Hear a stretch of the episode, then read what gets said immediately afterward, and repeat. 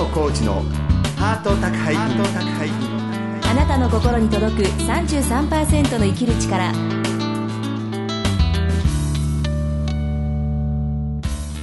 ご機嫌いかがですか？作家の月野浩二です。松井宏恵です。月野浩二のハート宅配便。今週も番組お聞きのあなたに33%の生きる力をお届けします。月野さん、はい今日あのお召し物が半袖でちょっと肌がよく見えるんですけど、はい。白いですね。白いですね。全然アウトドアじゃないですから。引きこもりですから。8月夏ですから。もうちょっとこうガングロまでは言いませんけど、うん。ちょっと焼けるとか、ちょっとハードボルト系に、うちょっと俺いい男じゃねえぐらいな感じでこう焼けるってどうですか？焼いてみるっていうのいはやーそういうの苦手なんですよ。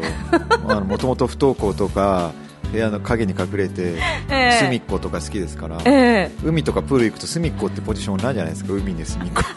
あそうだね。そうそう。隅っこないね。もうみんなが共同でこう、まあ、ああいう爽やかとか青春とか汗とかファミリーとかそういうの一番苦手ですかあーじゃあこの8月のなんか夏休みとか、うんみんなレジャーで賑わうなん。てのはもうダメらダメですよで私は強いてねうん今年楽しみにしてるのは、ええはいあのベテル祭りっていうね、はい。のがあってベテルの家って北海道の浦川ってとこで、はい。障害者の人のコミュニティみたいなのがあって、うんうん。そこで幻聴幻覚さん大会とか、はい。妄想大会とか、まあ、そういう仲間系の人が勢ぞろいして、ええ。面白いことたくさんやるんですけどそういうのはすごくすごく朗らかになってくるんです。あの浦川っていうのが はあ。北海道のね、うん。あの東南にあるんですね。で襟裳岬にほど近く。結構遠いんですよ。ね、で人口1万5000円ぐらいのこう小さな町と聞きましたけれども、そうそう。こにこうすみませんあの障害をお持ちの方がこう集まってるんですか、もう、あのー精神障害者のメッカみたいなもんですから、えー。もう聖地ですよ。こ 今年お呼びがかかりましてとうとうはい、この活動10年ぐらいやってますけど、はい。ベテル祭りからゲストとして出てくれって出てくれって？脳性麻痺ブラザーズと私3人で壊れ物祭典から。えもしかしてベテルの家から、うん。これで来てくださいとか言ってこう航空券とか送られてくるんですか？送られてきましたようわーすごい。VIP ですよ。ホテルも取ってくれるん ですよ。本当にゲストなんですね。ゲストですよ。自腹で行くんじゃないんだ。自腹じゃないですよ。もう特別ゲストスペシャルゲストですそん それはいいですねな海で肌焼いてる暇なんかありませんよ。そんな。全然もうスペクタル度が違うじゃないですか。そうですよね。そうですよ。そのベテル祭りでその何幻覚？妄想？うん大会とか。大会に？私も初めて参加するんで。えそれに出るために、うん。そこでやっぱチャンピオンとかなりたいんですか？私はん。全然把握してないですけど出演するわけじゃないみたいあ出演するわけじゃない。なんかね、どういうゲスト扱いなんじゃないでしょうか。多分脳性麻痺ブラザーズは多分幻覚とか幻聴とかそういうタイプじゃないんで、ねそうですよね、まあ何にしろそうはい。いう仲間系が勢ぞろいしまして、はい。あの私の夏はもうそれでのみなんで、ええはい。まあそういうことで、はい。じゃあまあ8月はこはうベテル祭りもあるということで、はい。ちょっとなんか雰囲気がベテルの感じでねそう。今月はお送りしていきたいとはい、思っております。そういうことで、はい。今週も30分間最後までお楽しみください。月の工事のハート宅配便あなたの心に届く33%の生きる力この番組は全国15局のコミュニティ FM とインターネットラジオ局オールニートニッポンを通じてここ新潟市からお届けします月野コーチのハート宅配便。あなたの心に届く33%の生きる力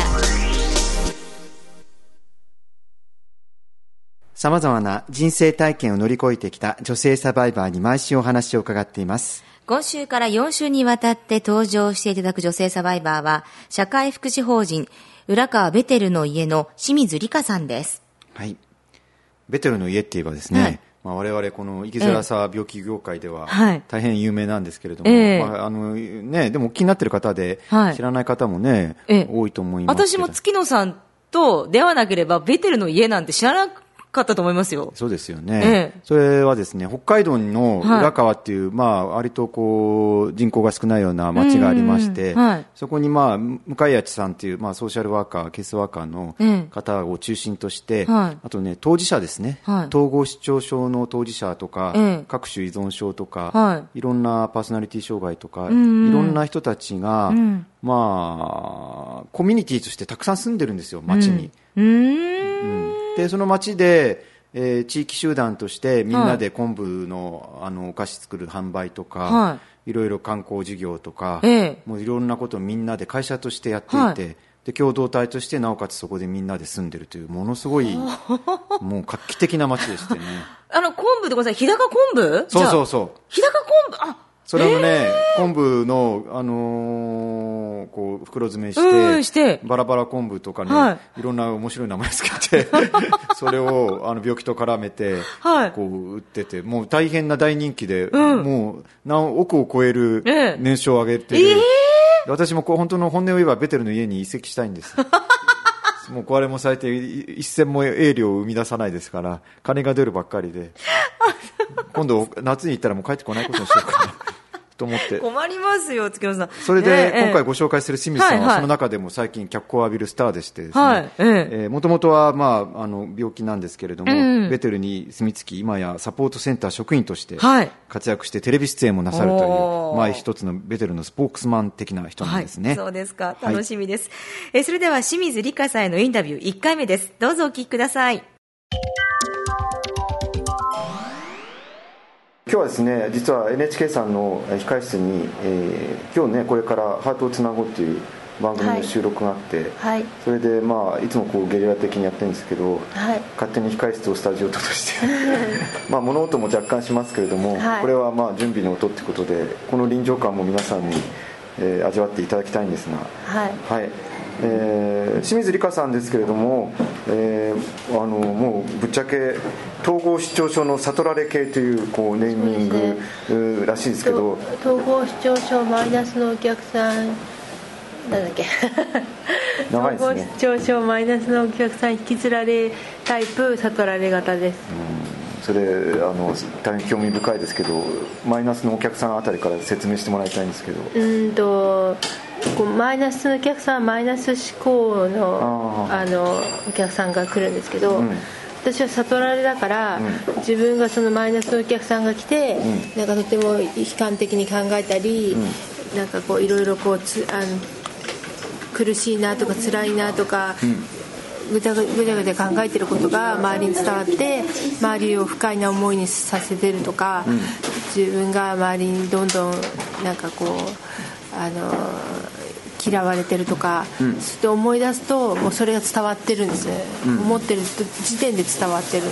自分の感情が、まあ、相手にそうそうそう。悟られそうて、まあ、あの漫画でもありましたけど考えてることがダダ漏れみたいに、そうそうそのマイナスのお客さんというのはマイナスの感情みたいなそういうことなんでしょうか、まあそうですね。なるほど。なぜか分かんないけどいいことは伝わらないの。自分で言わないと。うーんマイナスのことだけ、あのーおほとんどそうですね、じゃあそれはそういうことばっかりあ今悟られただろうかとかあ今こんなこと考えてることが伝わってるんだ辛いなっていちいち思っちゃうからきっとマイナスのことばっかり伝わってると思って思うのかもしれないけど、うん。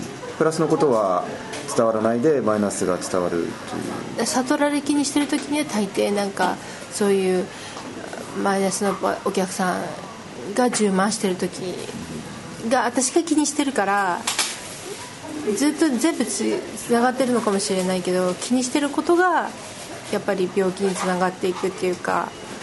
それ辛いでしょうね。あの考えただけでも大変だなと思うすけど。ごい辛い。23の時からずっとそうなんですけど、うん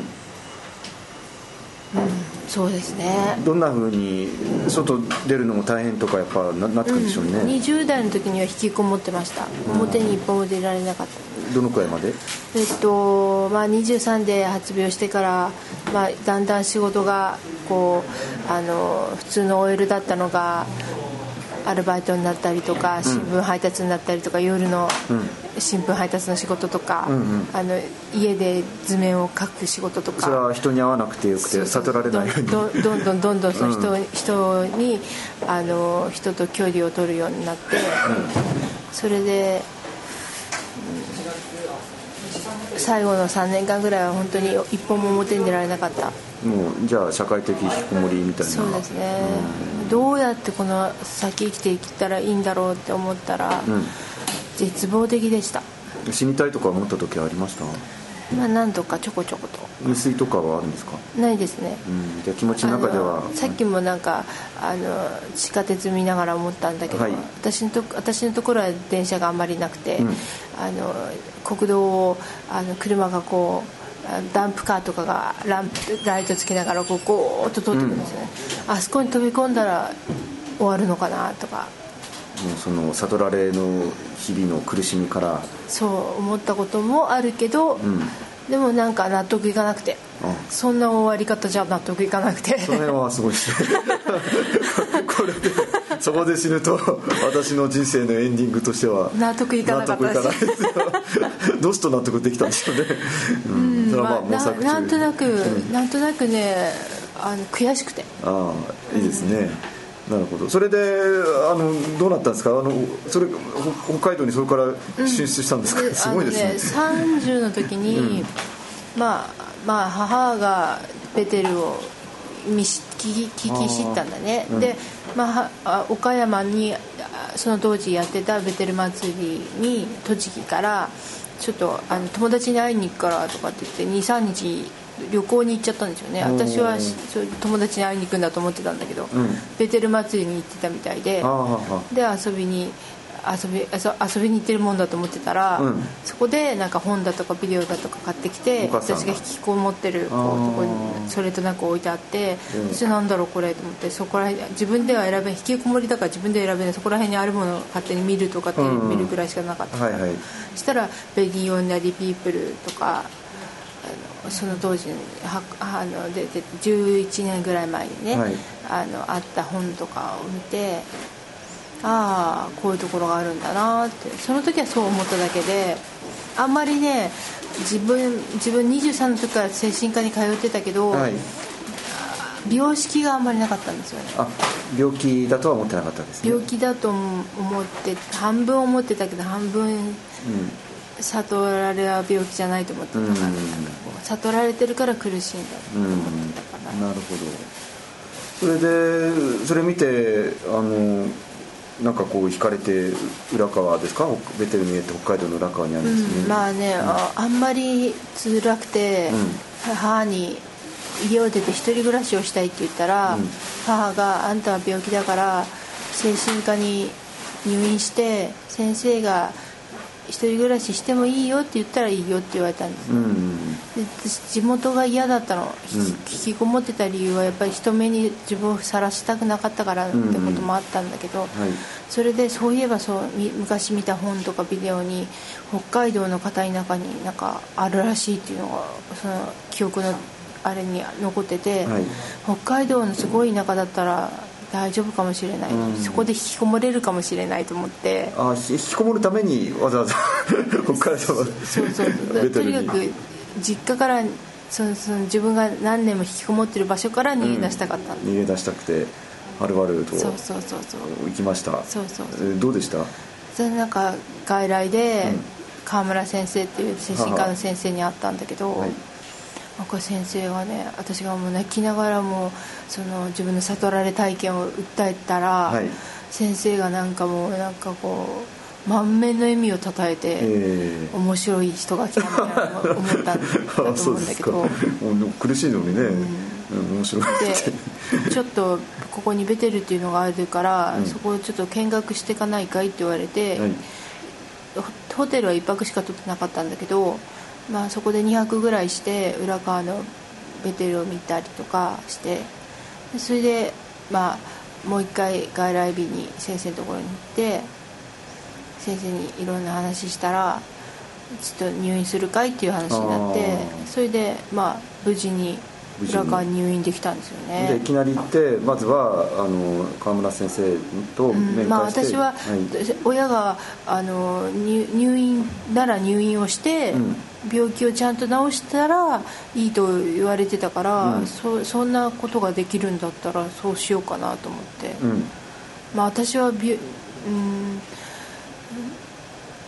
そうですね。一人ぐ暮らしをするのが目標だったからひこっそりひっそり一人暮らしをしようと思った。らどっかでバイトでもして、うん。なんかとりあえず食べれるだけのこうあれを稼いで、はあはでなんかひっそりこあの人目を人目を忍んで 生活するみたいなことを想像してたんだけどね。でもなんか入院して1ヶ月半ぐらいでうんと TBS が来たんだよね。あいきなり来ましたか？テレビは？ニュース3ああ筑紫哲也さんのそうそう。それでそのその何週間か前にあの川村先生があのうーんとなんだっけな。あのこなんかこう公園に連れてくって言い出したんだよね、入入院してる私をね、うんうん。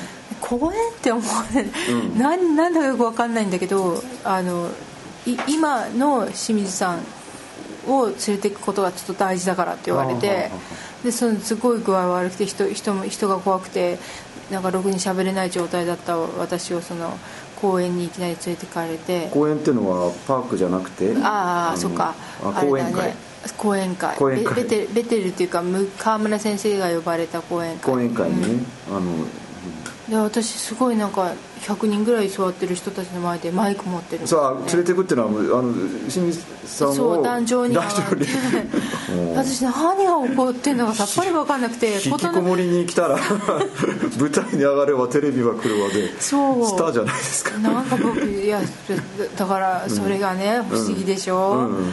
もう自分の人生ダメダメだと思ってたは。私がこうマイクを持たされてはあ。喋ってくださいって言われたからね。うんうん。本当その時思うとなんか一体何が起こってるんだろうって自分でもよく分かんなかった。あれはあれは領事なんですかね、うん、いやでもねう裏側であの自分の体験を自分の口でみんなに分かるようにこうみんなが理解できるように私は話そうと心がけてたの。悟られとかっていきなり言われても分かんないでしょ、うんうん。だからこんなことがあってあんなことがあってとかここんな風に辛くてとかそういう話をこう工夫しながらしてたらみんながとっても分かりやすいって褒めてくれる。あなるほど。そう。やっぱ伝えようって気持でなんか褒められると、はあはなんか嬉しくなってきて、うんうん。なんかその私のそのすごいもう本当に悲惨でダメだった人生をなんか褒められてるような気がして。人生を褒められてるような。あそれがその何年もあの裏側にいる間にそのは初めのうちはその語るっていうことがどんなに私を救ってくれるのかっていうことを少しずつねあのなんかちょちょっとあの水を得た魚じゃないけどちょっとなんかひしひしと感じいっちゃったっていうか。わかりました、うん。じゃあそれであの水を得た魚になった、えー清水さんの話はまた次回にお聞きしますということで、はい。今週はありがとうございはいました、ありがとうございました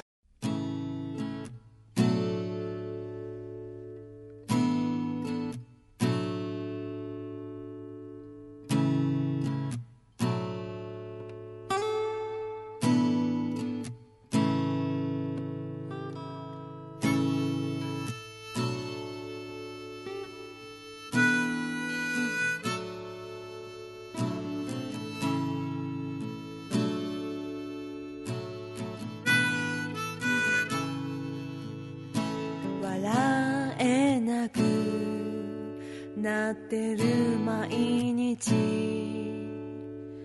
送り続けボロボロになって。もみくしゃに人にもまれて。頭はすっかり病気になった。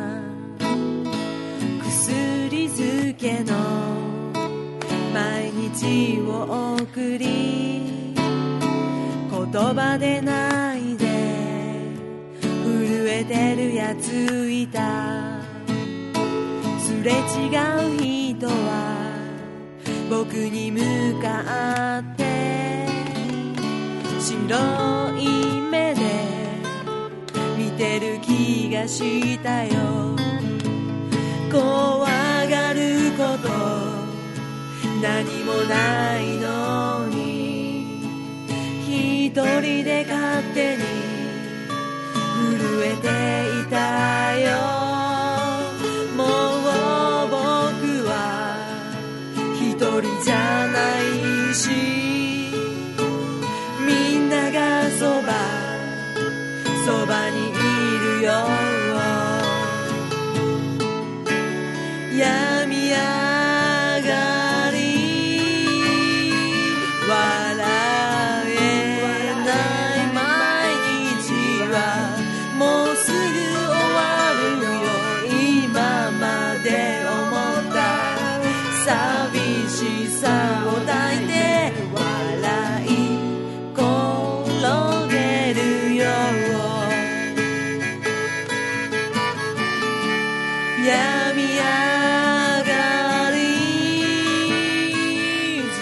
りしている曲はパンチングローブで病み上がりです、あの月野さんパンチングローブご存知ですか？はい、私もすごい好きで CD もねみんな持ってるんですけれども、ベテルの家のね有名なあの音楽ユニットで、ええ。ー下野さんと山本さんって方がやられてるんですけれども、うん。下野さんね私あの男性の方ですけど、はい。ジョイントライブもやったことあるんですけど、ええ。残念ながらね、はい。あの昨年亡くなられて、まあでもね本当に素晴らしい歌声で、ええ。私も大ファンなんです。はいえパンチングローブの曲なんですけれども今月ハート高い日の中でお届けしていきますのでどうぞお楽しみに。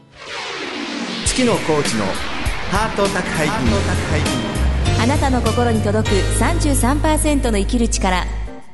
ハート宅配便今週も私月野コーチと。松井宏恵がお送りしていますはい、これ収録ですけど、はい。あのー NHK の「ハートをつなごう」という、あのー E テレの番組がありまして、はい。そこの番組の前にね、はい。控え室でこう収録させていただいたんですけど、あーまあ、そんな感じで。じゃあ楽屋みたいなところで撮ったんで楽すか？屋でね、うん。あのー撮ったんですよ。えじゃあその他の出演者の方もいらっしゃるんじゃないですか？あの向井さんとか上岡春江さんとかね、へー。いろいろそういう中で私が、まあ、理香さんをね独り占めして、はい。えーなんか一見ナンパしてる男みたいでしたね。でもその中でもリカさんなんかこう声の表情が、まあ、伝わるっていうか、えーうん、なんかとても分かりやすいやはりお話をされてますよね。そうですね、やっぱりすごく生きることに着地点があってすっきりしたみたいなね、ええええ。今日の、ね、放送でもあの収録でもありましたけど、はい。すごく生きづらさがね、うん。あってすごい苦苦しんだ時もあったんですけれども、ええ。まあ、やっぱりその当事者の仲間の出会いの中でね、はい。自分の生きる道をこう掴んだみたいなねうん。感じがすごく伝わってきましたけれどそうですね、えまたこうお母様も、えうんリカさんの背中をこう押してくれたっていうか、そうですよ、お母さんがそのね、ええベテル祭りがどういうお母さんだと思いますけどチェックしてましてですね。ねえ。ここだっていうこの導きがあったわけですね。あったわけですよね、うん。あなた病気なんだから行きなさいみたいなね。そうそうそう。すごいお母さんですよね。本当。うーんまあそんなことでですね、まああのーリカさんの話の中にもありましたけども、私も見ました、はい。 Very Ordinary People っていうね、はい。要はベテルのええ。家の皆さんの模様を、はい。あうん。の収録した映像物が、はい。えー各種あるんですけれども。そうなんですよね、あの私もねあの月野さんがベテル祭りに行くっていうこともあり、はい。であの清水理香さんがゲストだってこともあって、こうベテルのことを知りたいなと思ったわけですよ、うん、知りたいですね。でそういう時になんか資料はないかなと。パソコンで調べるだけじゃねえと思って、うんうん映像でなんか知りたいなと思ったらいいのがあったんですよ新潟に。あの新潟にあります映像会社なんですけど、はいはい。株式会社中島映像教材出版が、はあ。リ・ベリー・オーディナリー・ピーポロ2010っていうのを出したんですよ。リってやつはまさにそう。あのあのサイ、ザダビってかですね。最先端の、はい。今の今のうん。模様が、今の模様がそうですね。うんいいですね。ええ。うんで、まあ、それを見ると、ベテルのこともよくわかるし、うん。なんかこう、当事者研究とか、うん。なんか、どんな活動してるのかっていうのもね、こわのかりますね。当事者研究がですね、今や我が生きづらさ業界を席巻してましてですね ですか？あのね本人が、あの私もね、ええ。これからもう当事者研究の研究したいんですけど、はい。あの自分の病歴をこうあの、ねはい。こう語って、まあちゃんの話でもありましたけどこういう時にこういう風になるみたいな、うん。リカさんは悟られる自分を読まれてしまうことの恐怖とか、ええ。そういうのを発表してみんながね、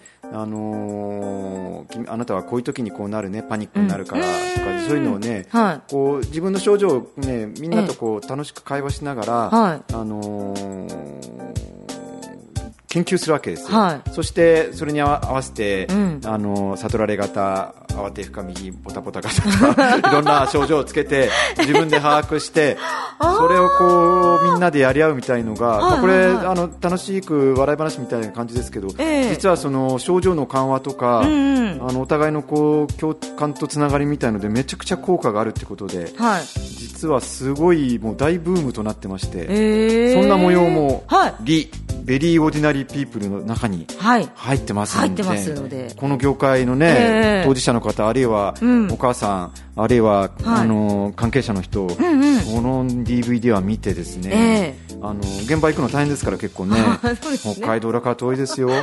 これを見れば、はい。幻覚妄想大会もね、ええ。出てるって昨年のやつですけど。はい、そうなんですよ。はい。で、そこでなんと、あの、株式会社中島映像教材出版さんがですね、この DVD をプレゼントするよと、この絵をくれくれくれるんですか？プレプレゼントするって。1本5000円もするって1噂です本か5000円もしますよ。それを 2巻を上下込みで。そう、その1祈り、その2地域連携、日本なんですけど、合わせて1万円。合わせて1万、消費税で言うとまあ500円ですけど、1万500円をはい。タダでくれると すごいですね。それをなんと3名様に。3名様に。ああ私も応募しなきゃ。どうしたらもらえるんですか？えーどうしたら、そうですよね、それ気になりますよね。うん。はい。あの、ご希望の方は、はい。あの、ぜひ、あの、この番組宛てにメールアドレス、メールアットマーク、ハート33ドットコム、メールアットマーク、ハート33ドットコム宛てに、DVD 欲しいと。はあ。で、まあ、お名前、住所。住所。はい、しっかり、あの、書いて送ってきてください。はい、はい。もしじゃあそれに当たらなくて買いたいっていう人は、はい、買いたいという方はですね、はい。株式会社中島映像教材出版までお電話をお願いします。電話番号が025-249-6630ほう025-249-6630番となっています。はいで、ホームページもありまして、www. 星屑クラブ .com 星屑クラブ .com でも購入方法は詳しく掲載されていますので、んそちらをぜひチェックしてください。はい、はい、そんなことで、ええ、今月はね、はい、リカさんのインタビューをどんどんお届けして、え、なおかつベテル情報もね、皆さんにお届けいたしたいと思ってますので、来週もどうぞお楽しみに、はい、えー、DVD の方なんですけれども、あの今月いっぱい。はい。あのー、募集しておりますので。8月いっぱいです、ね、月いっぱいなので。皆さんぜひ急いで、あのー、応募の方お願いいたします。はい、えー、皆さんからのメッセージも、はい。引き続きお待ちしております。気軽に送ってください。メールアドレスはメールアットマークハート三十三ンドットコム。番組のツイッターアカウントはハート33です。それではまた来週。お相手は月野浩二と松井ひろでした。月野浩二のハート宅配便あなたの心に届く33%の生きる力。この番組は全国15局のコミュニティ FM とインターネットラジオ局「オールニートニッポン」を通じてお届けしました。